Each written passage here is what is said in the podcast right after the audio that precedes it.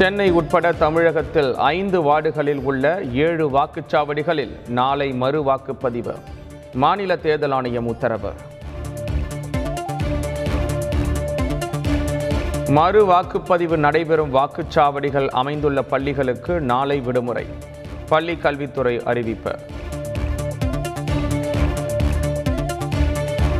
நகர்ப்புற உள்ளாட்சி தேர்தலில் திமுக மிகப்பெரிய வெற்றி பெறும். கொரோனா விதிமுறையால் நேரடியாக பிரச்சாரம் செய்யவில்லை என முதலமைச்சர் ஸ்டாலின் பேச்சு.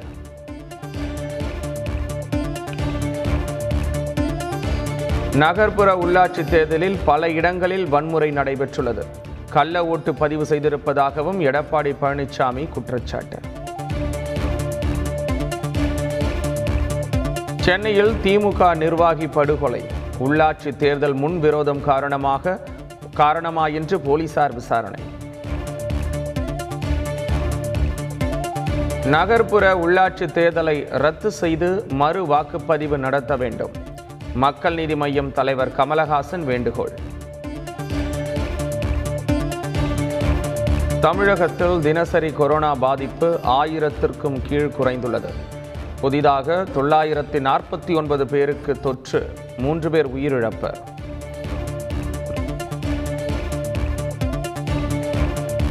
இந்தியாவின் தடுப்பூசிக்காக பல நாடுகள் காத்திருப்பதாக பிரதமர் மோடி பெருமிதம்.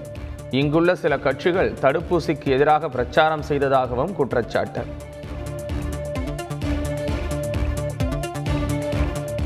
உத்தரப்பிரதேச மாநிலத்தில் ஐம்பத்தி ஒன்பது தொகுதிகளில் மூன்றாம் கட்ட தேர்தல். அறுபது புள்ளி பூஜ்ஜியம் எட்டு சதவீதம் வாக்குப்பதிவு. பஞ்சாப் மாநிலத்தில் ஒரே கட்டமாக நூற்றி பதினேழு தொகுதிகளில் சட்டப்பேரவை தேர்தல். அறுபத்தி ஐந்து புள்ளி மூன்று இரண்டு சதவீதம் வாக்குப்பதிவு.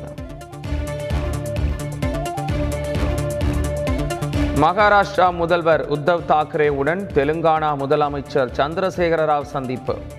தேசிய அளவில் பாஜகவுக்கு எதிரான மாற்று அணியை கட்டமைக்க வியூகம். ஆளுநரை பதவி நீக்கம் செய்ய மாநிலங்களுக்கு அதிகாரம் வழங்க வேண்டும். மத்திய அரசுக்கு கேரள மாநில அரசு பரிந்துரை. கடன் சுமையால் கேரளாவில் ஐடி ஊழியர் தற்கொலை. ஒரு கோடி ரூபாய்க்கு வீடு கட்டிய நிலையில் பரிதாபம்.